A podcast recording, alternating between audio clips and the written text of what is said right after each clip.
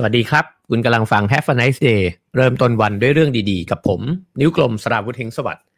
เพราะเรื่องดีๆ จะสร้างชีวิตที่ดีได้ทุกวันนะครับ ก็หลังจากกดกดแชร์กดไลค์กันแล้วนะครับ ก็อีกช่องทางหนึ่งนะครับ ที่สามารถสนับสนุน Have a nice day ได้นะครับ ก็คือ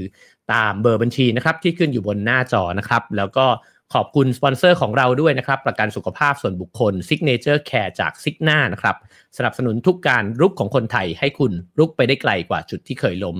ซิกนาคิดและทำเพื่อชีวิตที่ดีของคุณนะครับเเรื่องราวที่หยิบมาเล่าในวันนี้นะฮะผมจริง ๆ ก็เล็งไว้ตั้งนานละว่าจะหยิบหนังสือเล่มนี้มาเล่านะครับ แต่ว่า เมื่อคืนนี้เนี่ยได้ติดตามข่าว แล้วก็ได้เห็นนะฮะว่าในกรุงเทพเนี้ยมีมีคนตายนะครับ อยู่ข้างทาง แล้วก็เหมือนกับว่าไม่มี ไม่มีคนไปช่วยเหลือใด ๆ เลยนะฮะ ส่วนหนึ่งก็น่าจะเป็นเพราะว่าน่าจะเป็นความกังวลเรื่องโควิดด้วยนะครับ แต่ว่ามันก็สะท้อนภาพให้เห็นอย่างหนึ่งเหมือนกัน ว่าในสังคมเราก็มีคนที่อาจจะไม่มีบ้านนะครับ หรือว่าคนยากคนจนนะฮะ ซึ่งพออยู่ในช่วงวิกฤตแบบนี้เนี่ยชีวิตเขาก็ยิ่งลำบากมากขึ้นไปอีกนะฮะ ก็เลยอยากจะชวนคุยกันเรื่องความจนนิดหนึ่งนะฮะ แต่ว่า ความจนที่จะเล่าในวันนี้เนี่ยก็อาจจะเป็นภาพใหญ่นะฮะแล้วก็ชวนให้เราคิดนะครับว่าเราจะคิดเห็นยังไงกับเรื่องนี้นะครับ แล้วก็หลาย ๆ คนน่าจะมีความรู้สึกว่าอยากจะช่วยเหลือในเรื่องของความยากจนนะฮะปัญหานี้มันก็เป็นปัญหาตั้งแต่ในสเกลตั้งแต่แบบระดับประเทศระดับชาติระดับโลกนะฮะแต่ว่ามันก็มีหลายไอเดียมากเลยว่าเราจะช่วยเหลือคนจนยังไง แล้วก็ บางคนก็มีการถกเถียงว่าการให้เงินนะฮะมันช่วยเหลืออย่างยั่งยืนหรือเปล่านะครับหรือจริง ๆ แล้วมันควรมีระบบอื่น มันควรมีวิธีการแบบอื่นนะครับแต่ว่าการที่จะตอบคำถามเหล่านี้ได้อาจจะต้องดูกันในรายละเอียด แล้วเราอาจจะได้ไอเดียที่เป็นคำตอบมากขึ้นก็ได้นะครับขออนุญาตสดชวนป่วยปีแปกกอนิดหนึ่งฮะโอเคครับผมผมหยิบหนังสือเล่มนี้นะฮะมาเล่าสู่กันฟังนะครับก็คือ Poor Economics นะฮะหรือว่าภาษาไทยเขาก็แปลตรงเลยนะฮะว่า เศรษฐศาสตร์ความจนนะฮะซึ่งก็เขียนโดยผู้เขียนนะครับที่บนปกเนี่ยเขาเขาโปรยไว้อย่างนี้นะครับ ว่าทลายมายาคติฝังลึกเกี่ยวกับความยากจน จากผลการวิจัยสถานโลกของสองนักเศรษฐศาสตร์ รางวัลโนเบลปี 2019 นะครับ เดี๋ยวเล่าถึงผู้เขียนสักนิดหนึ่งนะครับ ผู้เขียนเนี่ยเขียนด้วยกัน 2 คนด้วยกันนะครับ คนแรกก็คือคุณอภิชิตวินายกเบเนอร์จีนะครับ ซึ่งก็สำเร็จการศึกษาจากมหาวิทยาลัยเกากัตตานะฮะน่าจะเป็นคนอินเดียนะครับ แล้วก็ปัจจุบันเนี่ยเป็นศาสตราจารย์ด้านเศรษฐศาสตร์ ที่มหาวิทยาลัยเอ่อที่ MIT นะครับ แล้วก็เป็นออยู่ใน Ford Foundation International นะครับ อีกคนหนึ่งก็คือ a s t e r d u f l o นะครับ ก็ตอนนี้ก็เป็น นักอยู่ที่คณะเศรษฐศาสตร์แห่ง MIT ด้วยเช่นกันนะฮะก็เหมือนเป็นสองนักเศรษฐศาสตร์นะครับจาก MIT ที่น่าจะค้นคว้าเรื่องนี้กันยาวนานนะฮะแล้วก็มาผลลัพธ์ที่ออกมาเป็นหนังสือเล่มนี้นะครับ ผมเริ่มต้นจากอ่าเดี๋ยวต้องบอกชื่อผู้แปลนิดนึงนะครับ คุณอ่าผู้แปลคือคุณฉันทวิทย์จันทสิทธิ์นะครับ จากสำนักพิมพ์ Salt นะครับโอเคครับ เรามาเริ่มต้นเรื่องกันนะฮะจากบทแรกนะครับเขาก็ เปิดเรื่องมาเนี่ยก็พยายามฉายภาพให้เห็นก่อนนะครับว่าทุกๆปีเนี่ยมีเด็ก 9 ล้านคนเนี่ยเสียชีวิตก่อนที่จะอายุครบ 5 ขวบนะฮะถือว่าเยอะมากเลยนะครับ 9 ล้านคนก่อนจะอายุ 5 ขวบด้วยซ้ำนะฮะแล้วก็ผู้หญิงในแอฟริกาใต้เนี่ยในแถบทะเลทรายซาฮารานะครับมีโอกาส 1 ใน 30 ที่จะเสียชีวิตขณะคลอดบุตรนะฮะ เมื่อเทียบกับประเทศในในประเทศที่พัฒนาแล้วเนี่ยความเสี่ยงเนี่ยอยู่ที่ 1 ใน 5,600 นะครับ ก็จะเห็นว่าความแตกต่างนะฮะของของโอกาสของความปลอดภัยในชีวิตเนี่ยมันแตกต่างกันมหาศาลมากเลยนะครับ แล้วก็เขาบอกว่าอย่างน้อยเนี่ยใน 25 ประเทศนะฮะซึ่งส่วนมากเนี่ยตั้งอยู่ในทวีปแอฟริกาใต้ ทะเลทรายซาฮาราเนี่ยนะครับประชากรเนี่ยมีอายุไขเฉลี่ยไม่เกิน 55 ปีนะครับแล้วก็ในอินเดียเนี่ยมีเด็ก นักเรียนเนี่ยกว่า 50 ล้านคนนะครับที่อ่านข้อความง่าย ๆ ไม่ได้นะฮะเพราะฉะนั้นเนี่ยย่อหน้าแรกเนี่ยก็พยายามจะฉายภาพให้เห็นนะครับว่าปัญหาความยากจนเนี่ยมันมันเอ่อยังคงมีอยู่เยอะมากนะฮะในโลกใบนี้แล้วก็คนที่คนที่ยากจนกว่าเนี่ยก็มีโอกาสในชีวิตเนี่ยที่ที่ยากกว่า แล้วก็แตกต่างกันมากเลยนะฮะกับคนในประเทศที่พัฒนาแล้ว หรือว่าคนที่อยู่ในฐานะที่ดีกว่านะครับ คราวนี้เขาก็ลองพูดถึงนะฮะว่าไอเดียของการที่จะช่วยเหลือคนยากคนจนเนี่ยมันก็มีจริง ๆ ถ้าแบ่งอาจจะแบ่งออกเป็น 2 แบบก็ได้นะฮะแบบหนึ่งเนี่ยถ้าเกิดว่าเอาสุดขั้วเลยก็คือว่า ให้นำเงินจากคนที่มีอยู่เนี่ยมาช่วยเหลือคนจนนะครับ หรือ ในสเกลประเทศเนี่ยก็อาจจะนำเงินจากประเทศที่มีมากกว่า มาช่วยเหลือประเทศที่มีน้อยกว่านะครับเขายกตัวอย่างไอเดียนะฮะของคุณเจฟฟรีย์แซ็กส์นะครับซึ่งเป็นที่ปรึกษาขององค์การสหประชาชาตินะครับแล้วก็เป็นผู้อำนวยการสถาบันโลกศึกษานะครับที่มหาวิทยาลัยโคลัมเบียนะฮะในนิวยอร์กซิตี้เนี่ย เขาก็บอกว่าประเทศที่ยากจนเนี่ยยากจน เพราะว่ามีภูมิอากาศร้อนแห้งแล้ง แล้วก็มาลาเรียระบาดหนักนะครับ และโดยมากเนี่ยก็ไม่มีทางออกทะเลด้วย ฉะนั้นเนี่ยอ๋อเป็นไปได้ว่า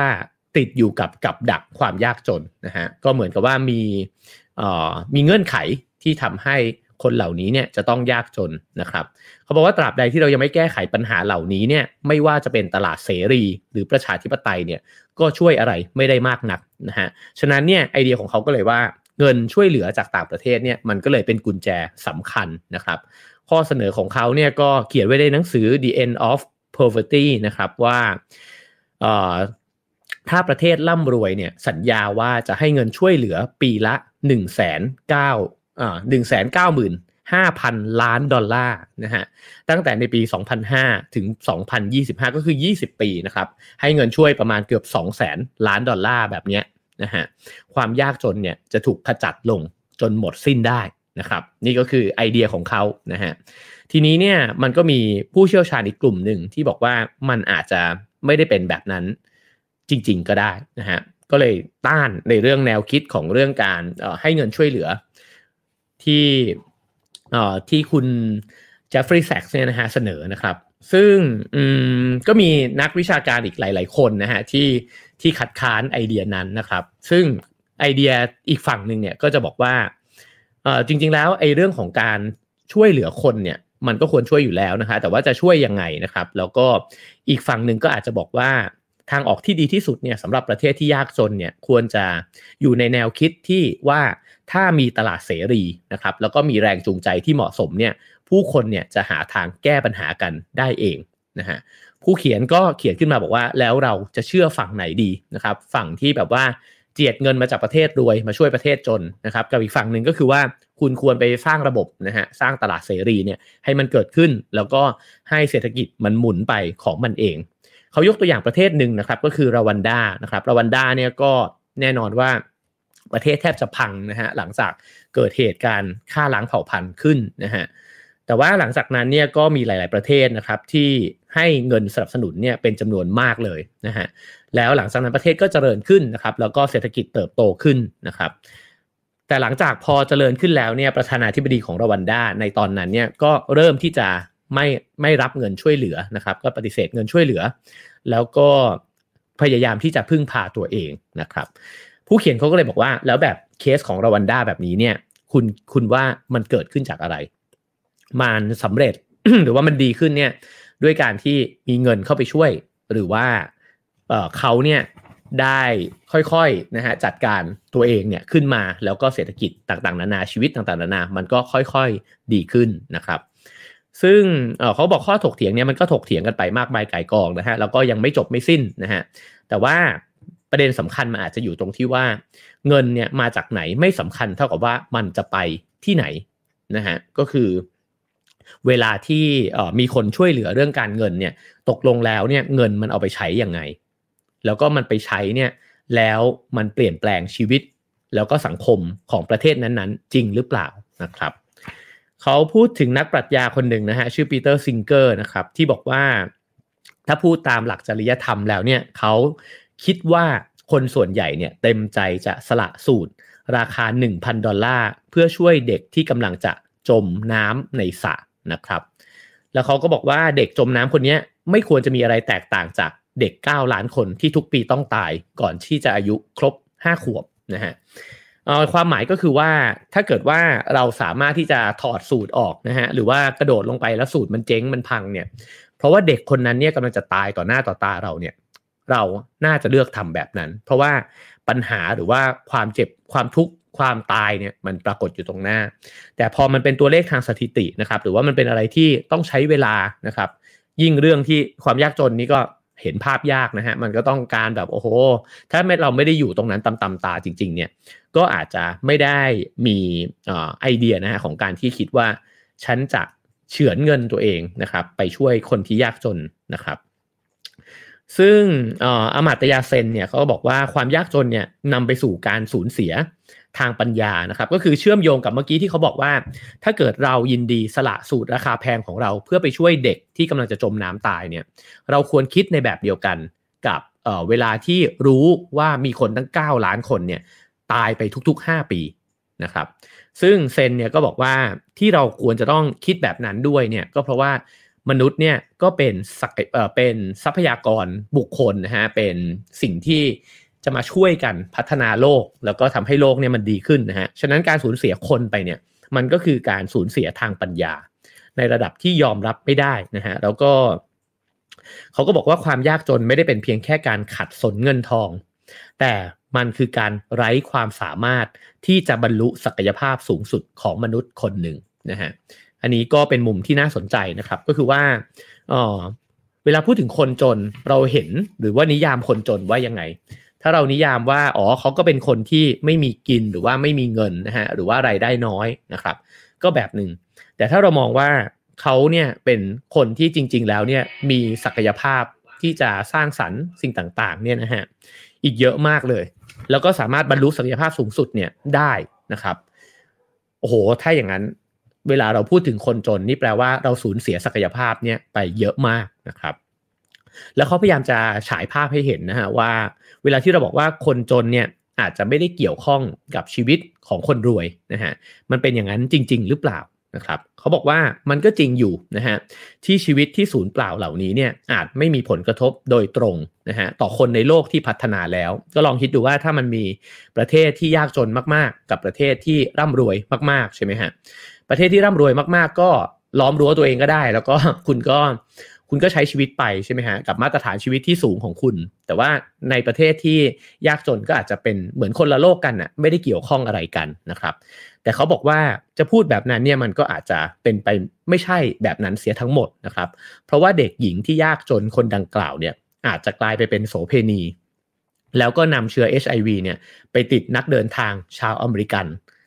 หรือจะเดนมาร์กสวีเดนก็ได้นะฮะแล้วก็นำเชื้อนี้กลับไปที่บ้านนะครับหรือเธออาจจะเป็นต้นต่อของเชื้อวัณโรค ที่ดื้อยาปฏิปฏิชีวนะ และสุดท้ายก็แพร่ไปทั้งยุโรปนะครับผมว่าก็เชื่อมโยงไปได้มากมายเลยนะฮะ จะพูดถึงโควิดก็ก็อาจจะยังเกี่ยวข้องได้ด้วยซ้ำนะฮะ แล้วก็ถ้ากลับกันว่าแทนที่เธออาจจะเป็นต้นเหตุนะครับของปัญหา จะพูดแบบนั้นก็ได้นะครับ ปัญหาของสังคมแล้วก็ปัญหาของโลกนะฮะแต่ถ้าทางกลับกันเนี่ยถ้าเธอได้ไปโรงเรียน เธออาจจะได้เป็นผู้คิดค้นวิธีรักษาโรคอัลไซเมอร์ก็ได้ อาจจะคิดค้นวัคซีนก็ได้นะครับ หรือเขาก็ยกตัวอย่างวัยรุ่นจีนคนหนึ่งเนี่ยที่ได้ไปโรงเรียน เพราะว่ามีข้อผิดพลาดทางธุรกรรมบางอย่างนะฮะของธนาคารแห่งหนึ่งเนี่ยเธอก็กลายไปเป็นนักธุรกิจยักษ์ใหญ่ที่มีลูกค้าเนี่ยหลายพันคนนะครับ ก็คือใต้หมานจี้นะครับ อันนี้เขาบอกว่ามีเขียนเป็นหนังสือเรื่อง half the sky นะครับ บางท่านอาจจะเคยอ่านแล้วนะครับ ประเด็นสำคัญตรงนี้ก็คืออพยายามที่จะชี้ให้เห็นนะครับว่า การที่เราปล่อยให้คนจนเนี่ยจะต้องจะต้องประสบปัญหาในชีวิตของเขาเนี่ย มันก็หนึ่งก็คือมันอันตรายกับสังคมทั้งหมดด้วยนะฮะสองก็คือว่ามันเสียโอกาสมากเลย ในการที่จะทำให้เขาได้ เติมเต็มศักยภาพตัวเอง แล้วก็มาช่วยเหลือสังคมช่วยเหลือโลกใบนี้นะครับ ซึ่งอืมแต่ปัญหาเนี่ยไอ้เรื่องการช่วยคนจนเนี่ยมันก็สลับซับซ้อนมากใช่ไหมครับเขาก็ยกตัวอย่างเอ่อสถิติขององค์การอนามัยโลกนะครับ ที่บอกว่ามาเลเรียเนี่ยค่าเอ่อค่าชีวิตคนเนี่ยไปเกือบ 1 ล้านชีวิตนะฮะในปี 2008 นะครับ แล้วก็โดยส่วนมากเนี่ยก็เป็นชาวแอฟริกานะครับเป็นเด็กๆเนี่ยชาวแอฟริกา ซึ่งมันก็มีข้อมูลที่บอกว่าถ้าเกิดว่าการนอนในบุ้งเคลือบยากันยุงเนี่ยนะฮะมันจะช่วยได้หลายชีวิตเลยนะครับเพราะว่ามันลดโอกาสเสี่ยงในการติดเชื้อมาลาเรียลงเนี่ยได้ครึ่งหนึ่งนะฮะแต่ทีนี้เนี่ยค่าใช้จ่ายเนี่ยที่จะต้องซื้อไอ้เจ้ามุ้งเคลือบยากันยุงเนี่ยนะฮะมันประมาณ 10 ดอลลาร์นะครับก็หนึ่งครอบครัวอาจจะต้องใช้จ่ายเงิน 10 ดอลลาร์นะครับทีนี้คำถามก็คือว่า แล้วรัฐบาลเนี่ย รือว่า NGO เนี่ยนะฮะควรจะแจกมุ้งฟรีเนี่ยให้กับพ่อแม่ไหมนะครับ หรือควรจะให้พวกเขาซื้อเองในราคาถูกนะครับ หรือจะให้พวกเขาซื้อเอาเองเลย จากราคาเต็มในท้องตลาดนะฮะอันนี้เนี่ยปัญหาเนี่ยจะตอบยังไงนะครับ ทั้งๆทที่ก็รู้ว่าอ๋อถ้าเกิดว่าประชากรเนี่ยสามารถที่จะนอนในมุ้งแบบนี้ได้มากขึ้น มันก็จะลดโอกาสการติดเชื้อลงนะครับ แล้วก็ แล้วก็ในสังคมทั้งหมดเนี่ยก็จะมีคนเป็นโรคมาลาเรียเนี่ยน้อยลงในภาพรวมทั้งหมดด้วยนะครับ ทีนี้เขาบอกว่าเพื่อจะเข้าใจการถกเถียงอันนี้เนี่ยเราต้องตอบคำถาม 3 ข้อนี้ให้ได้ก่อนนะครับว่า บอกว่าข้อแรกเนี่ยถ้าต้องซื้อมุ้งในราคาเต็มนะฮะคนเนี่ยจะเลือกจะเลือกไม่ซื้อมุ้งเลยหรือเปล่านะฮะก็คือว่าถ้ามุ้งมันแพงนักงั้นก็ไม่เอาแล้วกัน ไม่เป็นไร ก็เสี่ยงดูติดก็ติดนะครับ เพราะเขาไม่มีเงินขนาดนั้นนะฮะข้อ 2 ก็คือว่าถ้าได้รับแจกมุ้งฟรี หรือได้ลดราคาเนี่ย คนจะใช้มุ้งหรือเปล่า ก็ได้มาง่ายนะฮะได้มาง่ายก็เลย งั้นเก็บไว้เฉยๆแล้วกันนะครับ ข้อ 3 ก็คือตามหลักตลาดเลยนะฮะเมื่อได้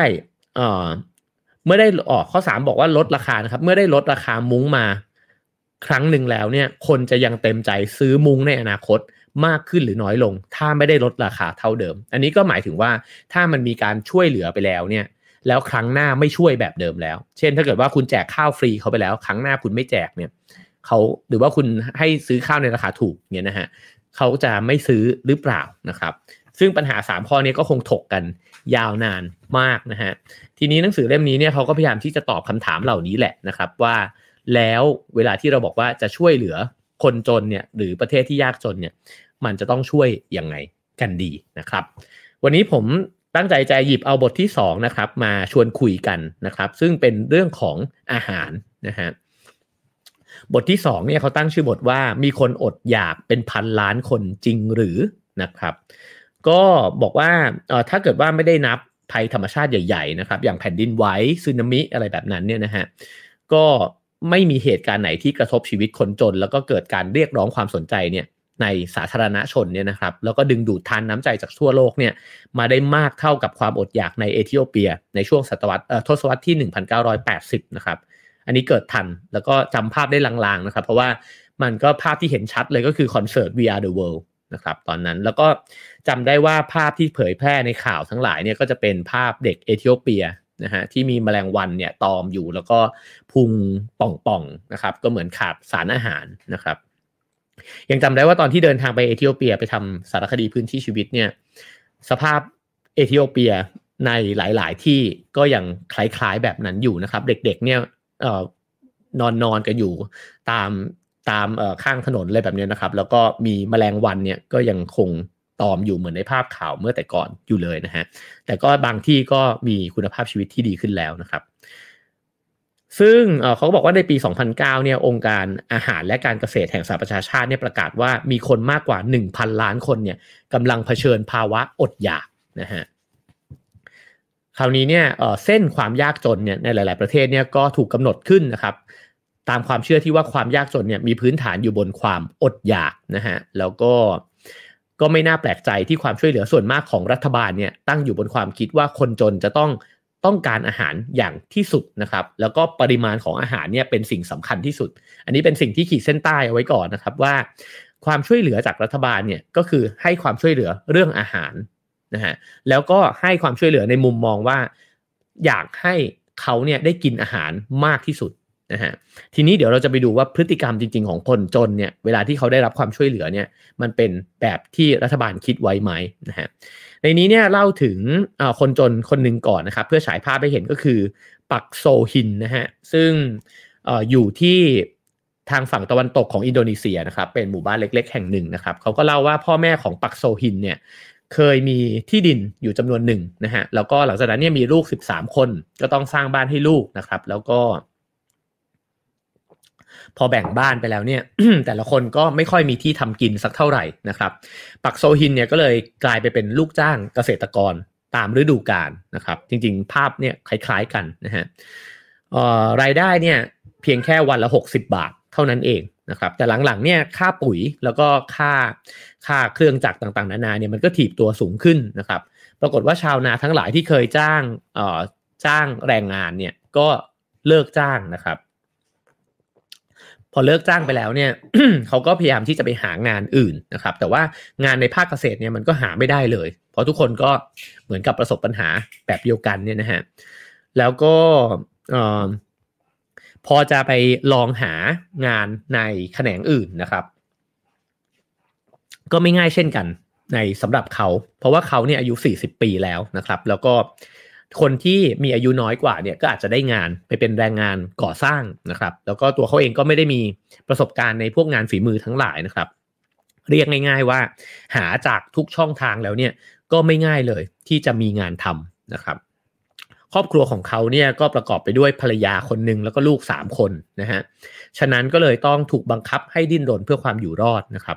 ภรรยาของเขาเนี่ยก็เดินทางออกจากบ้านนะฮะไป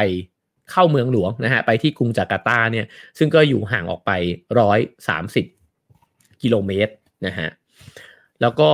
ได้งานเป็นแม่บ้านนะครับ แล้วก็ลูกอีกสองคนเนี่ยก็ถูกส่งไปอยู่กับคุณปู่คุณย่านะฮะปักโซฮินเนี่ยอยู่ด้วยข้าวประมาณ 4 กิโลกรัม ซึ่งรัฐบาลเนี่ยแจกจ่ายให้นะครับทุกสัปดาห์ แล้วก็ในช่วงสัปดาห์ก่อนที่จะพูดคุยกับผู้เขียนเนี่ยนะฮะเขาก็บอกว่าเขาได้กินอาหารวันละ 2 มื้อ เป็นเวลา 4 วันนะครับ แล้วก็อีก 3 วันเนี่ยได้กินแค่มือเดียวนะฮะก็ทั้งหมดนั้นก็ฉายภาพให้เห็นนะครับว่าข้าวเนี่ยก็ยังไม่ค่อยมีกินเลย งานก็ไม่มีทำนะฮะซึ่งตัวเขาเองเนี่ยมองว่าปัญหาทั้งหมดเนี้ยมันเกิดขึ้นจากอาหารนะครับ แล้วก็การที่เขาไม่มีเรี่ยวแรงในการทำงาน ก็เพราะเขาขาดอาหารนะครับ แล้วก็ถ้าเกิดว่า ลดค่าจ้างลงไปเนี่ย คนงานเนี่ยก็จะอดอดอยากแบบนี้นะฮะแล้วก็ไม่มีเรี่ยวแรงในการทำไร่ไถนา ฉะนั้นเนี่ยพอเขาไม่มีร่างกายที่พร้อม ไม่มีเรี่ยวแรงที่พร้อมเนี่ยจึงหางานไม่ได้นะครับ แล้วก็การขาดแคลนอาหารเนี่ยทำให้เขาอ่อนแรงลงกระสับกระส่าย และสุดท้ายก็กลายเป็นซึมเศร้าด้วยนะครับ เพราะว่ามองไม่เห็นทางออกในชีวิตนะครับพอดีว่าในไลฟ์คุณเบียร์ถามมาว่าหนังสืออะไรนะครับ หนังสือชื่อเศรษฐศาสตร์ความจนนะครับ Poor Economics นะครับ ก็สำนักพิมพ์ Salt นะครับ ถ้าฟังแล้วสนใจก็ลอง search หาซื้ออ่านได้นะครับ คราวนี้ออพอเป็นแบบนั้นแล้วนะครับ ผู้เขียนเขาก็บอกว่าแนวคิดเรื่องกับดักความยากจนจากการขาดอาหารเนี่ย มันก็มีนักเศรษฐศาสตร์เนี่ยอธิบายเรื่องนี้ไว้นะครับ ตั้งแต่ปี 1958 แล้ว โดยที่บอกว่าร่างกายมนุษย์เนี่ยมันต้องการแคลอรี่จำนวนหนึ่งเพื่อที่จะอยู่รอดนะครับ แล้วถ้าเกิดว่าใครยากจนมากๆเนี่ยอาหารที่เขาหรือเธอหามาได้เนี่ย ก็จะไม่พอนะฮะต่อการที่จะใช้ดำเนินชีวิตในชีวิตประจำวัน เพราะฉะนั้นเนี่ยอ๋อพอไรายได้มันน้อย อาหารก็น้อย แรงงานก็น้อยนะครับ มันจะเกิดวงจรอุบาทขึ้นนะครับ ถ้าเกิดว่าตามตามแนวความคิดนี้นะฮะก็ก็คือว่าพอแรงงานน้อยรายได้ก็จะน้อยลงไปอีกนะครับ แล้วก็ เขาบอกว่า เมื่อความต้องการขั้นพื้นฐานของร่างกายเนี่ยได้รับการเติมเต็ม อาหารส่วนที่เกินมาจะถูกใช้เพื่อสร้างกำลังนะครับ ให้คนเราผลิตอะไรได้มากกว่าปริมาณที่ต้องกิน เพียงเพื่อเลี้ยงชีวิตนะฮะคือถ้าได้อาหารมากกว่านั้นเนี่ยมันก็จะใช้พลังส่วนเกินเนี่ยไปสร้างส่วนที่มันมากไปกว่า แค่เอาชีวิตรอดให้มันได้นะครับ ฉะนั้นพูดง่ายๆ คือว่าถ้าเกิดว่าคุณมีไรายได้ที่ดีกว่า คุณก็จะมีสิทธิ์ที่จะสะสมนะฮะทรัพยากรของตัวเองเนี่ยได้มากกว่านะครับ ทีนี้เขาบอกว่าคนที่ยากจนมากๆเนี่ยหารายได้น้อยกว่าระดับที่จำเป็นสำหรับใช้ทำงานจริงจัง ส่วนคนที่มีกิน ส่วนคนที่กินเพียงพอจะทำเกษตรหนักๆได้นะครับ นี่ทำให้เกิดกับดักความยากจนกล่าวคือ คนจนเนี่ย ยิ่งจนลงกว่าเดิมนะครับในขณะที่คนรวยเนี่ยก็รวยขึ้นกินดีขึ้น แข็งแรงขึ้น แล้วก็รวยขึ้นไปอีกนะฮะช่องว่างของคนรวยกับคนจน มันก็เลยเพิ่มขึ้นเรื่อยๆ นี่มันอาจจะจากฐานสุดๆเลยว่ามันเริ่มจากการกินก่อนเลยนะฮะแล้วก็ถ้าไม่มีกินมันก็ไม่มีเงินตามมาด้วยนะครับมันเป็นสมการด้านกลับนะฮะ แต่ก่อนจะคิดว่าถ้าไม่มีเงินก็ไม่มีกินนะฮะ แต่จริงไม่มีกินเนี่ยแหละ ก็ทำให้ไม่มีเงินไปด้วยนะฮะ ซึ่งพอเป็นแบบนี้แล้วเนี่ยเขาก็บอกว่าสมมติฐานหนึ่งที่ซ่อนอยู่ภายใต้คำอธิบายเรื่องกับดักความยากจนของเราเนี่ยก็คือคนจนเนี่ยกินเท่าที่จะกินได้นะฮะตรงนี้เนี่ยเดี๋ยวเขาจะคลี่ไปในรายละเอียด ซึ่งมันก็เซอร์ไพรส์อยู่หลายอย่างด้วยกันนะครับ ก็คือว่าถ้าการกินเพิ่มขึ้นอีกนิดเนี่ยก็จะช่วยให้คนทำงานจริงจังได้ใช่ไหมครับแล้วก็หลุดพ้นออกจากโซนกับดักความยากจนเนี่ยถ้าเกิดมันเป็นอย่างนั้นจริงๆเนี่ยคนจนก็ควรจะกินให้มากที่สุด เท่าที่จะกินได้ ราะว่ายิ่งกินก็น่าจะยิ่งรายได้ดีขึ้นนะครับ แต่ว่าข้อมูลจริง ๆ มันเป็นแบบนั้นไหมนะฮะเขาบอกข้อมูลวิถีชีวิตคนยากจนจาก 18 ประเทศเนี่ยอาหารเนี่ยคิดเป็น 45 ถึง 77%ของการบริโภคทั้งหมดนะฮะก็คือข้าวของเครื่องใช้ต่างๆ นานาที่ใช้ตังไปเนี่ยใช้เงินซื้ออาหารบางที่เนี่ย 45%เท่านั้นเองนะฮะแล้วก็อาจจะไล่ไปถึง 77%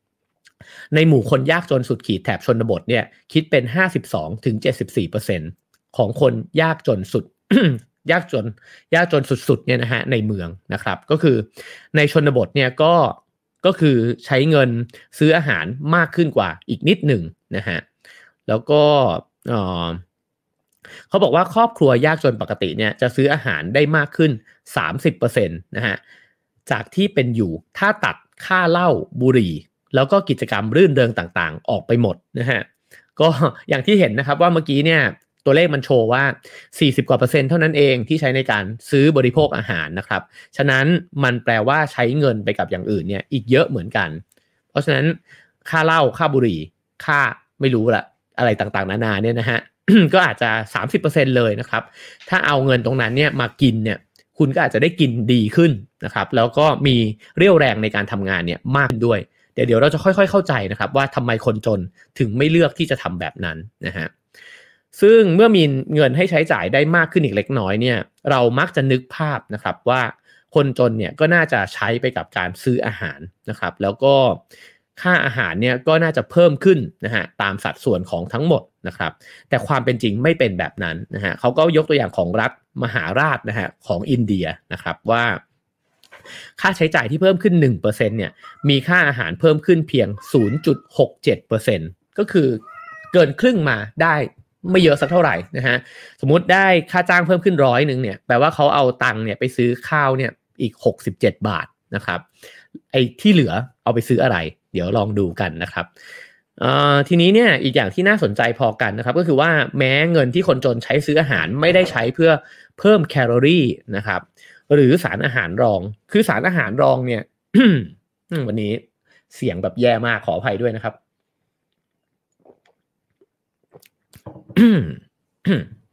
สารอาหารรองเนี่ยเป็นสิ่งที่หนังสือเล่มนี้พยายามจะบอกว่ามันสำคัญมากนะครับ นั่นคือพวกแร่ธาตุแล้วก็วิตามินทั้งหลายนะฮะ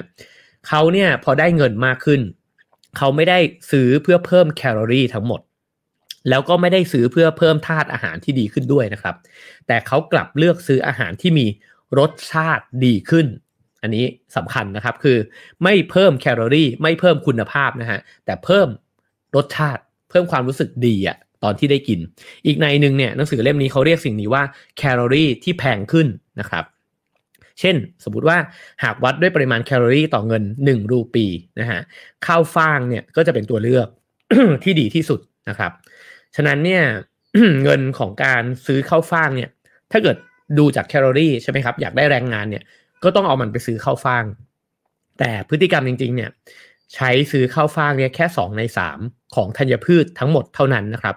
แล้วอีก 30%เนี่ยเขาก็เอาไปซื้อข้าวเจ้า แล้วก็ข้าวสาลี ซึ่งมีราคาสูงกว่าข้าวฟ่างเนี่ยประมาณ 2 เท่านะครับ ซึ่งแล้วก็คนจนเนี่ยก็ใช้เงิน อีก 5%นะฮะของงบทั้งหมดเนี่ยไปกับการซื้อน้ำตาลด้วยนะครับ ตรงนี้ถ้าจะสรุปง่าย ๆ ก็คือว่าเขาไม่ได้ตัดสินใจนะฮะจากการที่คิดว่ากินอะไร ฉันถึงจะได้เรี่ยวแรงมากขึ้น แต่จริง ๆ แล้วมันก็คือมนุษย์เนี่ยแหละนะฮะก็ฉันอยากกินอร่อยด้วยนะครับ อันนี้เนี่ยเป็นอันหนึ่งที่เขาพยายามจะดึงเราออกจากมายาคติว่า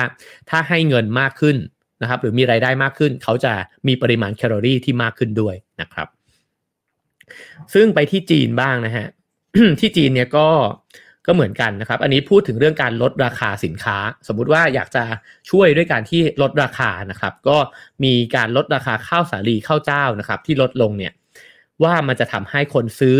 ทั้งสองข้าวเนี่ยในปริมาณที่มากขึ้นหรือเปล่านะครับ เขาก็บอกว่าความจริงเนี่ยเป็นตรงกันข้าม เพราะว่าครอบครัวที่ได้ข้าวเจ้าข้าวสาลีในราคาลดพิเศษเนี่ยบริโภคทั้งสองอย่างนี้น้อยลงอันนี้เซอร์ไพรส์เลยนะฮะ คือลดราคาลง คนกลับซื้อข้าว 2 ชนิดที่ลดราคาเนี่ยน้อยลงนะฮะ แล้วก็ไปบริโภคกุ้งกับเนื้อสัตว์เนี่ยมากขึ้น เหมือนกับใช้เงินเนี่ยไปซื้อข้าว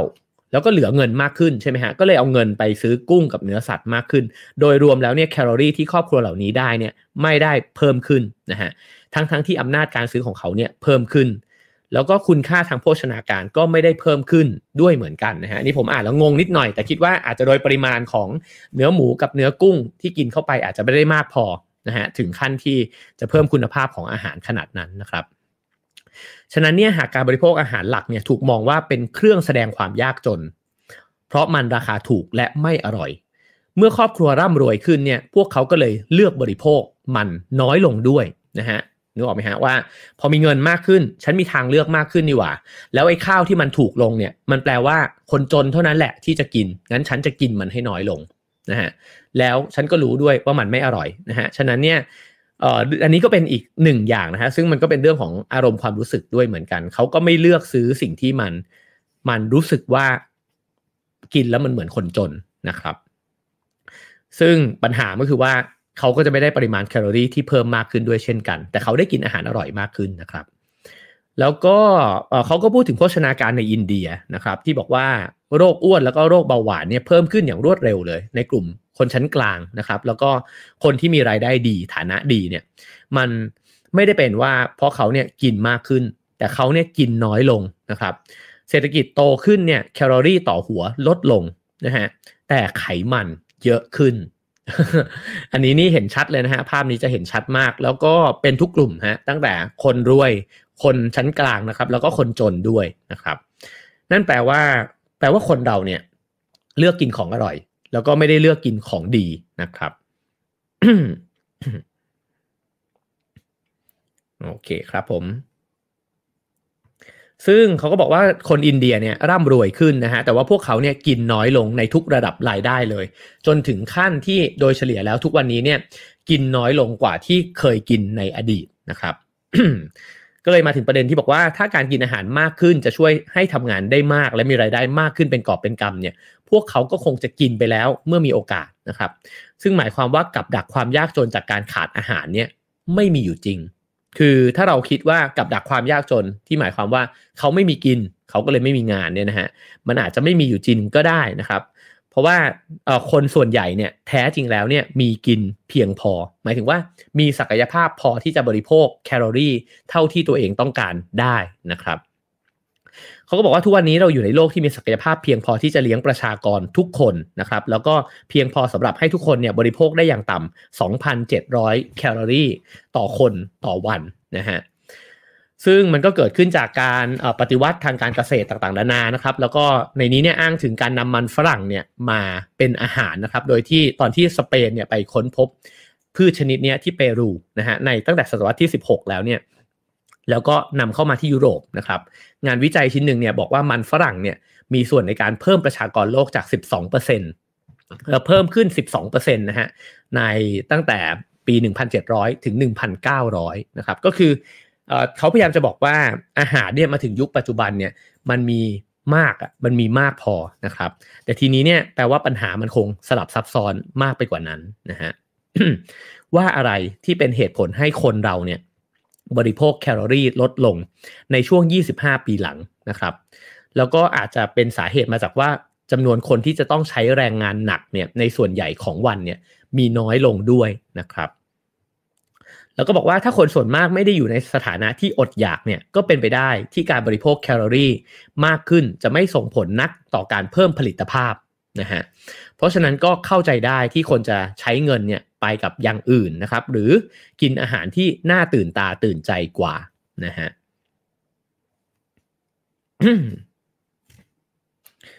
ทีนี้เขาไปศึกษานะครับ มีคนไปศึกษาชาวนานะครับ ซึ่งก็ซึ่งก็บอกว่า ผลิตภาพของชาวนาคนหนึ่งเนี่ยเพิ่มขึ้นไม่เกิน 4%นะฮะ เมื่อได้รับแคลอรี่เพิ่มขึ้น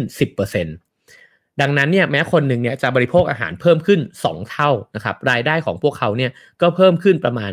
40%จริงๆ ผมว่าก็เยอะนะฮะ แต่ว่าถ้าเปรียบเทียบประหยัดระยางเนี่ยก็กินอาหารเพิ่มขึ้นตั้ง 2 เท่าอะ แต่รายได้เพิ่มขึ้นไม่ถึงเท่าไม่ถึงครึ่งหนึ่งนะฮะ ก็อาจจะถ้ามองในมุมนั้นอาจจะไม่เยอะสักเท่าไหร่นะครับ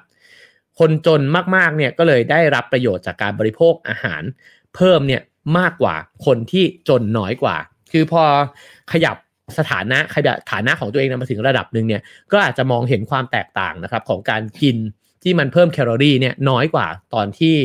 จนตอนที่จนกว่านั้นนะครับ แล้วก็มีเหตุผลเนี่ยเยอะเลยนะฮะเขาบอกว่าในยุคสมัยเรเนซองส์เนี่ยครับหรือว่ายุคกลางเนี่ยผลผลิตอาหารเนี่ยมีไม่เพียงพอสำหรับประชากรในวัยทำงานนะครับ แล้วก็อาจจะอธิบายได้ว่า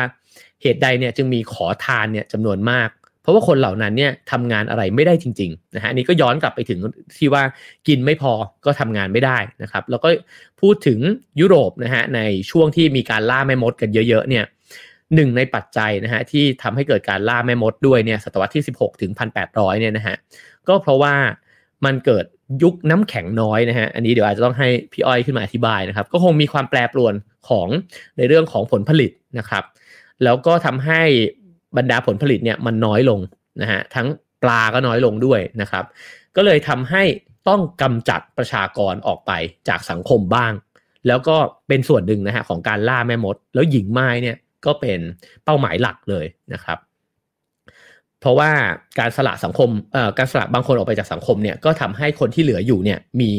ของกิน มีงานทำนะฮะยังคงมีสิ่งเหล่านั้นอยู่ แล้วสิ่งนี้ก็ยังคงเกิดขึ้นนะครับเขาบอกบอกว่าบางครอบครัว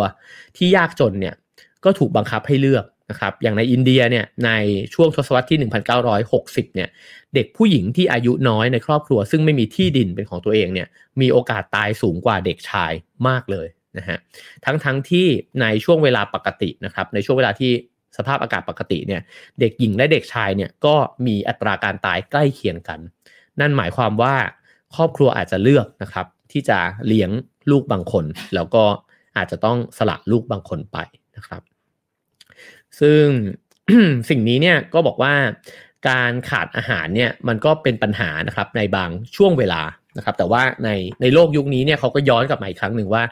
มันไม่น่าจะเป็นเรื่องของการขาดแคลนอาหารที่มันไม่เพียงพอนะครับ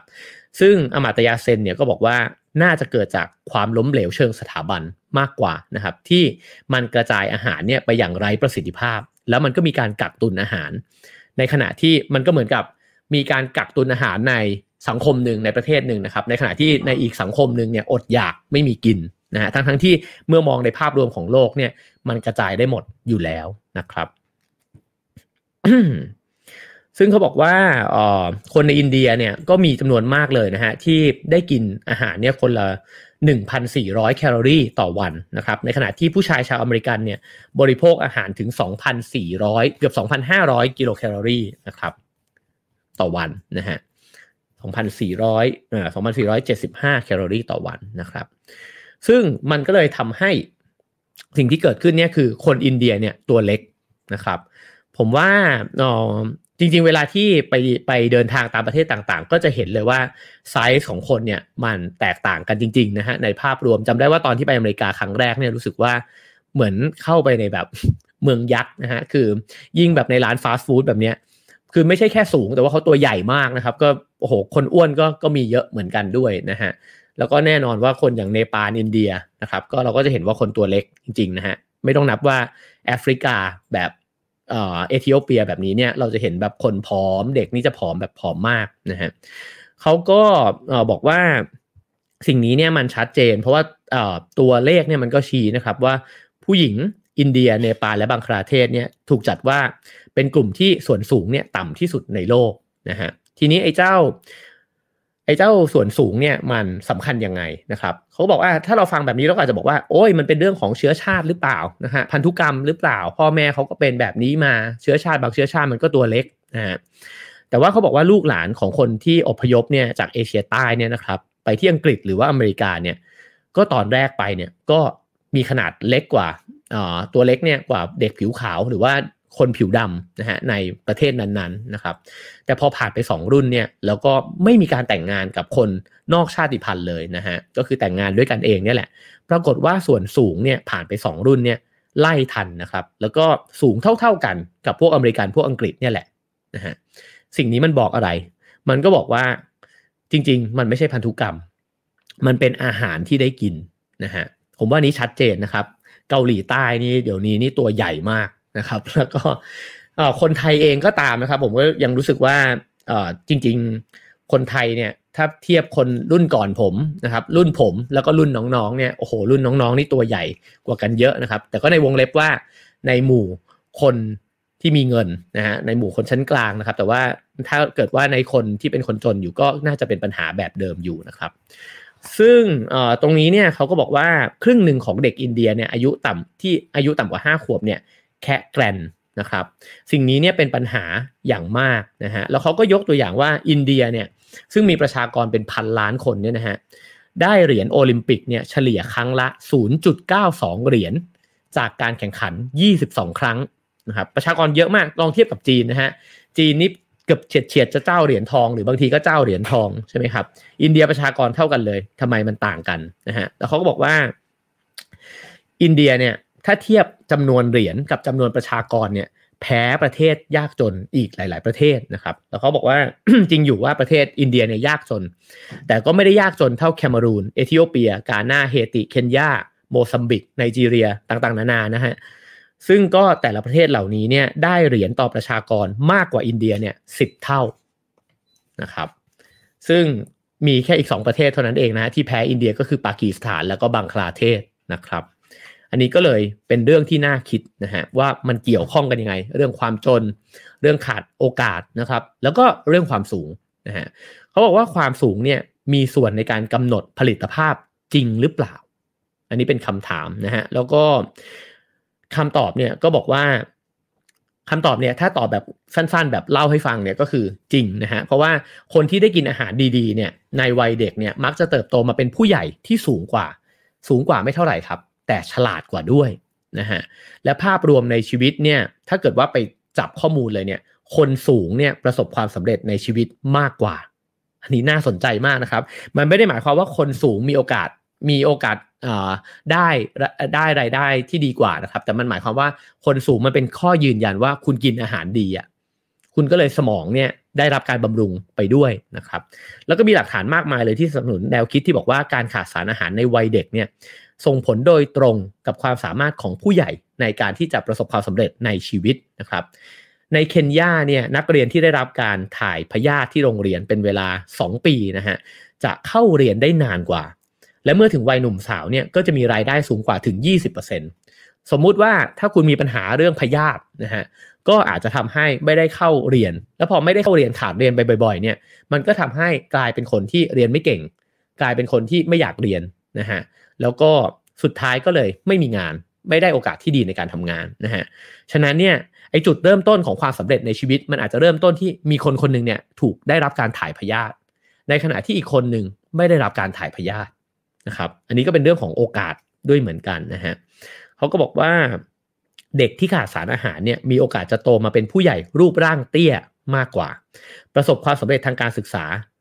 น้อยกว่า นะฮะแล้วก็ให้กำเนิดทารกที่มีตัวเล็กกว่าด้วยนะครับ แล้วก็การขาดสารอาหารเนี่ยยังมีความสัมพันธ์กับฐานะทางเศรษฐกิจที่ด้อยกว่าในวัยผู้ใหญ่ด้วย ก็อันนี้อันนี้สำหรับผมเนี่ยตอนผมอ่านผมรู้สึกว่าเปิดโลกนะฮะเปิดโลกเลยว่า ถ้าอย่างนั้นเนี่ยอ๋อมันเป็นเรื่องที่ส่งผลยาวนาน เพราะว่ามันส่งผลไปถึงการมีลูกที่ด้อยกว่า ไปด้วยเลยนะฮะเพราะว่าลูกก็จะตัวเล็กตามไปด้วยนะครับ ฉะนั้นเวลาที่เขาบอกว่าความยากจนเป็นปัญหาเชิงโครงสร้าง ก็จะเป็นโครงสร้างแบบนี้เนี่ยแหละนะฮะว่าเวลาที่โอกาสน้อยกว่าเนี่ยมันก็ส่งผลระยะยาวแล้ว แล้วเวลาที่เราบอกว่าคุณพยายามให้มากขึ้น คุณทุ่มเทให้มากขึ้นนะครับ แต่ฐานของที่มามันไม่เท่ากันตั้งแต่ฉีดพยาธิแล้ว แล้วก็ตั้งแต่อาหารที่เขากินในแต่ละมื้อแล้วนะครับ ทีนี้เนี่ยสภาพในคันมารดานะครับ ก็เลยมีผลระยะยาวต่อโอกาสของเด็กในชีวิตด้วย อันนี้ก็เป็นเรื่องที่น่าคิดนะครับ เพราะเขาบอกว่าเด็กที่เกิดจากแม่เนี่ยที่ได้รับไอโอดีนนะฮะที่เพียงพอในระหว่างที่ตั้งครรภ์เนี่ยก็จะอยู่ในระบบโรงเรียนเนี่ยนานกว่าพี่น้องจากแม่เดียวกันเนี่ยนะฮะที่ไม่ได้รับแจกไอโอดีนตอนตั้งครรภ์เนี่ยถึง 3 ถึงหนึ่งใน3นะฮะถึงครึ่งปีนะครับเขาบอกว่า ถ้าเกิดว่าเรามองว่าครึ่งปีที่เด็กที่เกิดมาจากแม่ที่มีไอโอดีนเพียงพอเนี่ยนะฮะครึ่งปีเองที่ได้เรียนมากกว่า มันก็ดูไม่น่าต่างจากพี่น้องเขาเท่าไหร่นี่หว่า ครึ่งปี พี่น้องอาจจะต้องป่วยไปครึ่งปีอะไรแบบนั้นนะฮะแต่เขาบอกว่าช้าก่อนคุณไปดูตัวเลขว่าเด็กพวกนี้เขาเรียนกันกี่ปี แล้วคุณถึงจะเห็นว่ามันมีนัยยะสำคัญ เพราะเด็กที่ยากจนเนี่ยที่แทนซาเนียนะครับเขาเรียนแค่4ี่ถึงหปีเท่านั้นเอง ฉะนั้นใน 4 ปีเนี่ยหายไปครึ่งปีเนี่ยมันมหาศาลมากเลยนะครับ แล้วมันก็ส่งผลกับชีวิตเขาเนี่ยหลังจากนั้นด้วยนะฮะในนี้ยังพูดถึงอะไรอีกหลายอย่างนะครับ เรื่องธาตุเหล็กนะครับ ซึ่งช่วยให้ช่วยให้ไม่เป็นโลหิตจางนะครับ ก็ก็สำคัญเหมือนกัน การเสริมธาตุเหล็กเข้าไปเนี่ยทำให้ผู้ชายเนี่ยทำงานได้หนักขึ้นนะครับ แล้วก็ จริงๆแล้วเนี่ยสามารถที่จะเสริมธาตุเหล็กเนี่ยได้จากค่าน้ำปลานะครับเอ้ยได้จากน้ำปลา แล้วก็น้ำปลาใน 1 ปีเนี่ยถ้าเกิดว่าจะซื้อมากินเพิ่มเข้าไปใส่ในอาหารเพิ่มเนี่ยนะฮะอาจจะใช้เงินเนี่ยเจ็ดดอลลาร์นะครับแต่ทำให้ผู้ชายคนนั้นเนี่ยมีมีรายได้เพิ่มขึ้นเนี่ย46 ดอลลาร์ซึ่งถ้ามองเป็นการลงทุนเนี่ยมันเป็นการลงทุนที่คุ้มค่ามากใช่ไหมครับแต่เขาบอกว่าสิ่งนี้มันมองไม่เห็นหรอกถ้ามันไม่มีใครมาพลอตกราฟให้มาแบบ กลางข้อมูลให้ดูนะฮะ ฉะนั้นคนจึงไม่ได้เลือกซื้ออาหารที่เอ่อที่ไม่รู้จะกินทำไมนะครับ แล้วก็ไม่รู้หรอกว่ากินเข้าไปแล้วมันทำให้ตัวเองเนี่ยมีประสิทธิภาพในการทำงานมากขึ้นนะครับ หรืออาจจะถึงขั้นประสบความสำเร็จในชีวิตมากขึ้นเลยก็ได้เนี่ยนะฮะแล้วก็เช่นมีการไปถามว่าเนี่ยถ้าผู้ปกครองเนี่ยจะต้องจ่ายตังค์ให้ลูกตัวเองเนี่ยได้ทำโครงการได้ได้เข้าไปถ่ายพยาธิเนี่ยนะฮะพ่อแม่เนี่ยจะยินดีจ่ายเงินไหม ในราคาแค่ไม่กี่บาทเท่านั้นเองนะฮะพ่อแม่ที่เป็นคนยากจนทุกคนเนี่ยปฏิเสธ แล้วก็บอกว่าไม่เป็นไรหรอก ก็ก็ไม่เป็นไร ไม่ต้องถ่ายก็ไม่เคยถ่าย ก็ไม่ถ่ายก็ได้นะฮะเพราะว่าเขาก็ไม่เห็นเช่นกันนะครับ ว่าการถ่ายพยาธิเนี่ยมันไม่ใช่เพียงแค่ทำให้เขาลูกเขาไม่ป่วย แต่ว่ามันทำให้โอกาสในชีวิตเนี่ยมันเพิ่มสูงขึ้นแล้วก็ช่วยเพิ่มรายได้ของครอบครัวเขาด้วยนะครับ ผมว่าอันนี้ก็เป็นสิ่งที่หนังสือเล่มนี้พยายามจะเอาข้อมูลนะฮะมา กระตุกแล้วก็ชวนคิดว่า เนี่ยมันเป็นเรื่องที่คนที่ช่วยเหลือเองก็จำเป็นต้องรู้หรือเปล่า แล้วก็ตัวคนยากคนจนเองเนี่ยเขาจำเป็นจะต้องรู้ไหมนะครับ เพราะว่าถ้าเขารู้เนี่ยการตัดสินใจอะไรต่างๆ ต่าง ๆ เนี่ยมันอาจจะเปลี่ยนแปลงไปก็ได้นะครับ ทีนี้เขาบอกว่าการเรียนรู้เรื่องคุณค่าของสารอาหารเนี่ยมันก็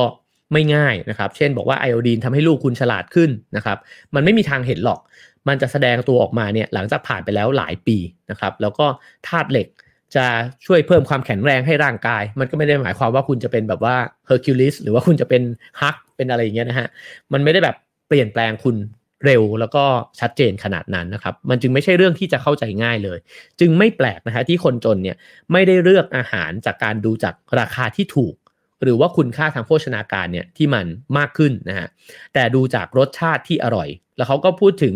งานเขียนของจอร์จออเวลนะครับที่พูดถึงชีวิตคนงานอังกฤษนะฮะที่ยากจนเนี่ยบอกว่าอาหารหลักของพวกเขา คือขนมขนมปังขาวและเนยเทียม เนื้อบดปรุงรสชาใส่น้ำตาล และมันฝรั่ง หน้าใส่เสียนสิ้นดี จะไม่ดีกว่าหรือหากเขาใช้เงินซื้ออาหารดีๆจำพวกส้มหรือขนมปังโฮวีตให้มากขึ้นนะครับ แต่เขาก็บอกว่า ใช่มันย่อมดีกว่าแน่ แต่เรื่องของเรื่องก็คือไม่มีมนุษย์หน้าไหนจะทำเช่นนั้นหรอก คนธรรมดาสามัญนน่าจะยอมอดตายดีกว่า ถ้าให้ถ้าจะให้กินแต่ขนมปังสีน้ำตาล และแครอทดิบนะฮะก็คือว่า ถ้าจะต้องกินอาหารที่มันดูมีคุณค่าเนี่ย แต่ว่ามันไม่อร่อยเลยเนี่ย ก็อดตายดีกว่านะครับ ยิ่งคุณมีเงินน้อยลงเท่าไหร่ คุณก็ยิ่งจะอยากใช้เงินซื้ออาหารที่มีประโยชน์น้อยลงเท่านั้น ยามที่คุณตกงาน คุณไม่อยากกินอาหาร มีประโยชน์ที่ไร้รสชาตินะครับ คุณอยากกินอะไรที่มีรสชาติสักหน่อย มันต้องมีอาหารอร่อย ราคาถูกสักอย่างมายั่วน้ำลายคุณอยู่เสมอ นี่จอร์จออเวลเขียนไว้นะฮะ ซึ่งก็ทำให้เราเห็นภาพมากขึ้นนะครับ เวลาที่เราก็เห็นว่าเออคนที่รวยกว่าเนี่ยกับเป็นผู้กินคลีนนะฮะคือกินผักกินปลาอะไรอย่างเงี้ยนะฮะ แต่ว่าคนที่จนเนี่ยคือเหมือนกับชีวิตเนี่ยมันก็ยากมากลำบากอยู่แล้วนะครับ เพราะฉะนั้นความอร่อยมันก็เป็นหนึ่งในความสุขของชีวิตนะครับ อันนี้ก็ชวนให้คิดถึงเรื่องจนเครียดกินเหล้าแบบนี้ด้วยนะฮะว่าเราอาจจะเข้าใจบริบทของเขามากขึ้นด้วยนะครับ แล้วก็ เพราะฉะนั้นเนี่ยมันมีสิ่งอื่นในชีวิตของพวกเขาเนี่ยที่มันสำคัญมากกว่าอาหารนะฮะแล้วไม่ใช่แค่เรื่องของการกินเท่านั้น แต่มันยังเป็นเรื่องของสังคมและวัฒนธรรมด้วย เช่น คนในประเทศกำลังพัฒนาจำนวนมากเนี่ยใช้เงินนะฮะไปกับการแต่งงาน สินสอด แล้วก็การรับขวัญเด็กแรกเกิด หรือรวมถึงงานศพด้วยนะครับ เพราะว่างานเหล่านี้เนี่ยมันถูกให้ความสำคัญนะฮะแล้วก็หลายคนเนี่ยถึงกับเก็บ เอาเงินที่เก็บมาเกือบทั้งชีวิตเนี่ยมาจัดงานศพให้ยิ่งใหญ่นะฮะแล้วก็หลังจากนั้นก็คือจนจนเลยด้วยซ้ำนะครับฉะนั้นเนี่ยการจัดงานศพก็เป็นสาเหตุหนึ่งของความขัดสนด้วยเช่นกัน ตรงนี้เราจะเห็นนะฮะผมว่าถ้าในแง่จิตวิทยาเนี่ย ยิ่งเรารู้สึกว่าชีวิตเนี่ยมันมันไม่ happy อะ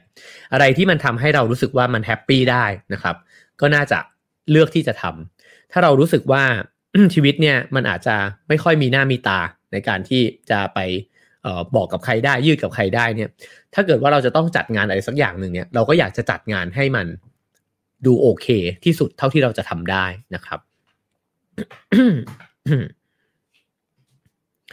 ทีนี้เขาก็ไปสอบถามผู้ชายคนหนึ่งนะฮะในหมู่บ้านห่างไกลในโมร็อกโกนะครับว่า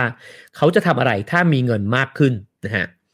เขาตอบว่าเขาจะซื้ออาหารมากขึ้นนะครับ แล้วก็ถามตอบอีกว่า แล้วถ้ามีเงินเยอะมากขึ้นไปกว่านั้นอีกล่ะเขาก็ตอบว่าเขาจะซื้ออาหารที่รสชาติดีขึ้นนะครับ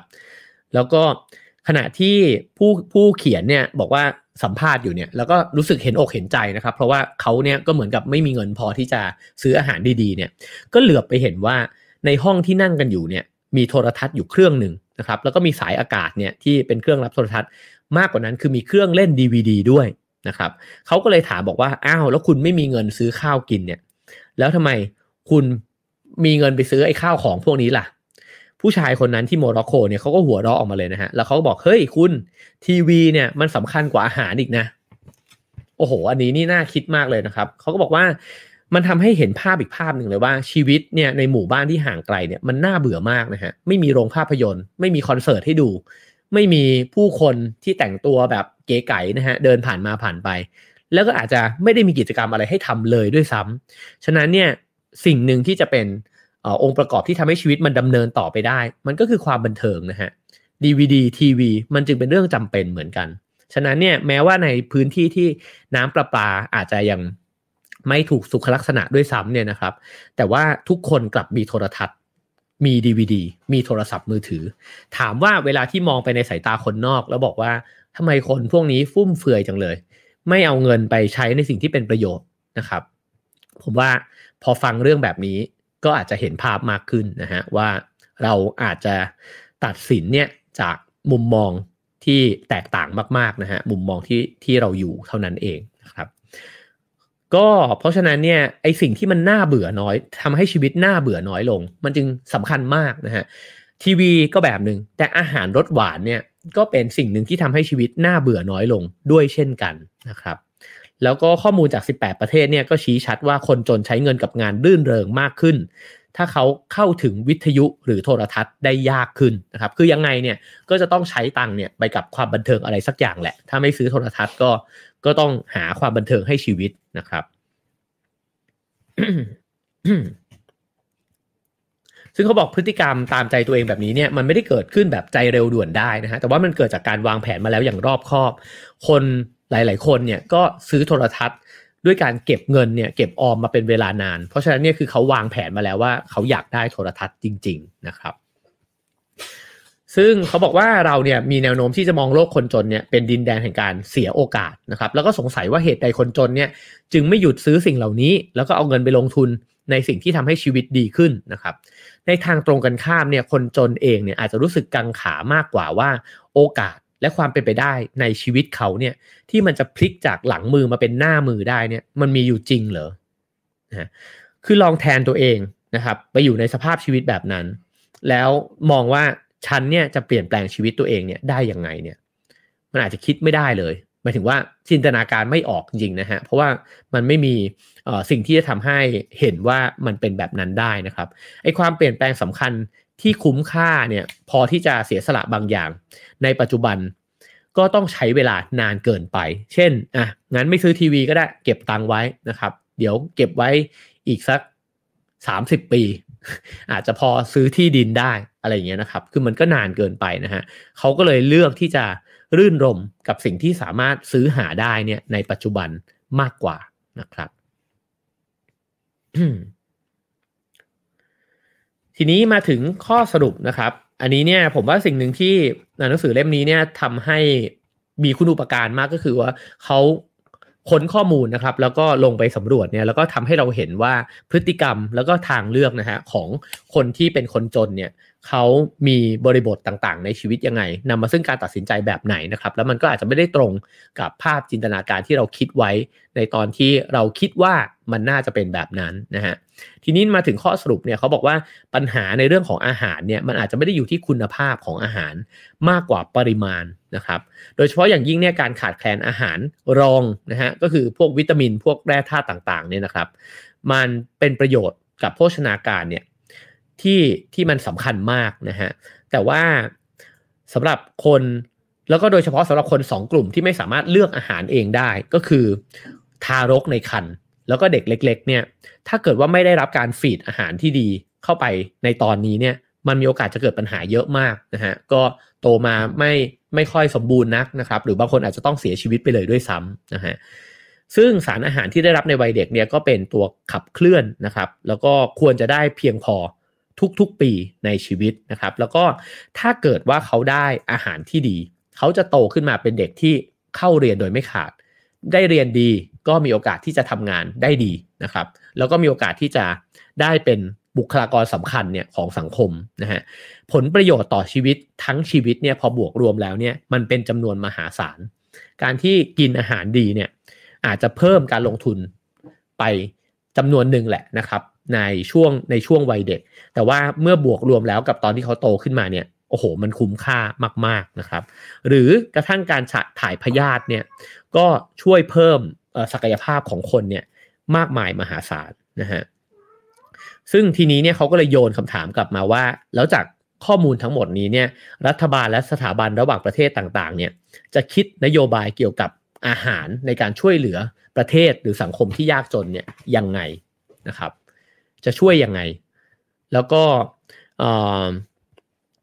การให้เงินคนจนเนี่ยที่มากขึ้นเนี่ยมันก็อาจจะไม่ได้นำไปสู่การแก้ปัญหาเหล่านี้ เพราะอย่างที่เราไล่เรียงกันมาใช่ไหมครับ เมื่อเขามีเงินมากขึ้น เขาอาจจะไปซื้อทีวีก็ได้ แล้วมันก็สมเหตุสมผลในมุมมองของเขาด้วยนะครับ ฉะนั้นรายได้ที่สูงขึ้นไม่ได้ทำให้คนจนได้สารอาหารที่ดีขึ้นนะครับ คนจนไม่ได้กินมากขึ้น หรือกินดีขึ้นเมื่อมีรายได้สูงขึ้น นี่เป็นข้อสรุปจากหนังสือเล่มนี้นะฮะที่ในบทที่2เนี่ยที่พยายามจะบอกนะครับ แนวทางที่อาจจะทำได้คือแจกอาหารที่เสริมวิตามินและเกลือแร่แก่หญิงตั้งครรภ์และพ่อแม่ของเด็กเล็กนะครับ ถ่ายพยาธิให้เด็กก่อนวัยเรียนและนักเรียนนะครับจัดหาอาหารที่อุดมด้วยคุณค่าทางโภชนาการให้นะครับ แล้วก็ให้แรงจูงใจพ่อแม่เนี่ยบริโภคอาหารเสริมที่จำเป็นด้วยนะครับ ผมคิดว่าพออ่านมาเนี่ยก็รู้สึกว่ามันไม่ใช่เป็นเพียงเป็นเพียงแค่การช่วยเหลือในแง่ของเอาอะไรไปให้ แต่มันเป็นเรื่องของการทำความเข้าใจด้วยนะฮะว่าสิ่งเนี้ยมันจะดีกับชีวิตของคุณและลูกๆเนี่ยยังไงในระยะยาวนะครับ ต้องฉายภาพให้เห็นด้วยเช่นกันนะฮะแล้วก็เขาก็บอกว่าต้องเร่งหาวิธีเสริมคุณค่าทางโภชนาการเข้าไปในสิ่งที่คนเนี่ยชอบกินด้วยนะฮะก็คือว่าคนชอบกินอะไรเนี่ยก็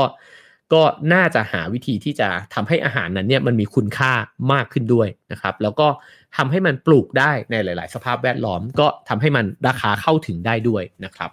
อันนี้ก็เป็นเรื่องนะฮะจากบทหนึ่งเท่านั้นเองนะครับ ใครสนใจนะครับ เรื่องเศรษฐศาสตร์ความจนนะฮะลองไปซื้อเล่มนี้อ่านกันดูนะครับสำนักพิมพ์ Salt นะครับ Poor Economics นะครับ ก็ผมอ่านผมรู้สึกว่าได้เปิดหูเปิดตานะครับ แล้วก็ทำให้เราได้เห็นรายละเอียดมากขึ้นมากนะฮะ ฉะนั้นเนี่ยก็คิดว่าเป็นเรื่องที่ไม่ว่าจะอยู่ในใน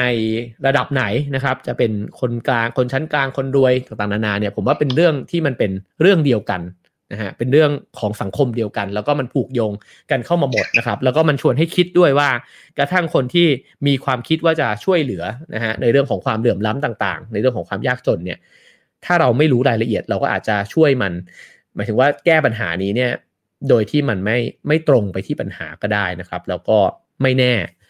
สิ่งที่เราพยายามจะช่วยไปช่วยไปเนี่ยมันก็ซึมหายไปเรื่อยๆ แล้วก็ไม่ได้นำมาซึ่งการแก้ปัญหาอย่างแท้จริงนะครับ ก็เลยนำมาเล่าสู่กันฟังนะครับ ในวันที่เมื่อคืนนี้เห็นข่าวผู้คนเนี่ยนอนอยู่ข้างทางแล้วก็เสียชีวิตกัน แล้วก็รู้สึกว่ามันก็เป็นเรื่องที่สะท้อนปัญหาในบ้านเมืองนะครับว่า จำเป็นที่ต้องได้รับการแก้ไขนะครับ ว่าปัญหาความเหลื่อมล้ำคนที่เขาไม่มีบ้านคนที่เขายากจนที่คนที่เขาเข้าไม่ถึงการรักษาพยาบาลนะครับ ก็เป็นเรื่องที่น่าจะต้องช่วยกันคิดอีกเยอะเลยนะครับ ก็เลยนำเอาเรื่องนี้มาเล่าสู่กันฟังในวันนี้นะครับ ทั้งหมดนั้นคือเนื้อหาของ Have a nice day นะครับ ประจำวันนี้นะครับ ก็อย่างที่บอกว่าจะพยายามทำให้เนื้อหามันหลากหลายมากขึ้นเรื่อยๆนะครับก็สลับสลับกันไปนะครับ หลาย ๆ แบบนะครับ ขอบคุณทุกคนนะครับที่ฟังมาถึงตอนนี้นะครับ คุณ จำลองนะฮะบอกว่าได้ฟังครั้งแรกเลยนะครับ คุณแพลวคุณแพลวใช่ไหมฮะบอกว่าได้ฟังสดครั้งแรกด้วยนะครับ ขอบคุณมากๆนะครับ ก็สามารถให้คะแนนกันมาได้เช่นเคยนะครับห้าสี่สามสองหนึ่งศูนย์นะครับ ว่า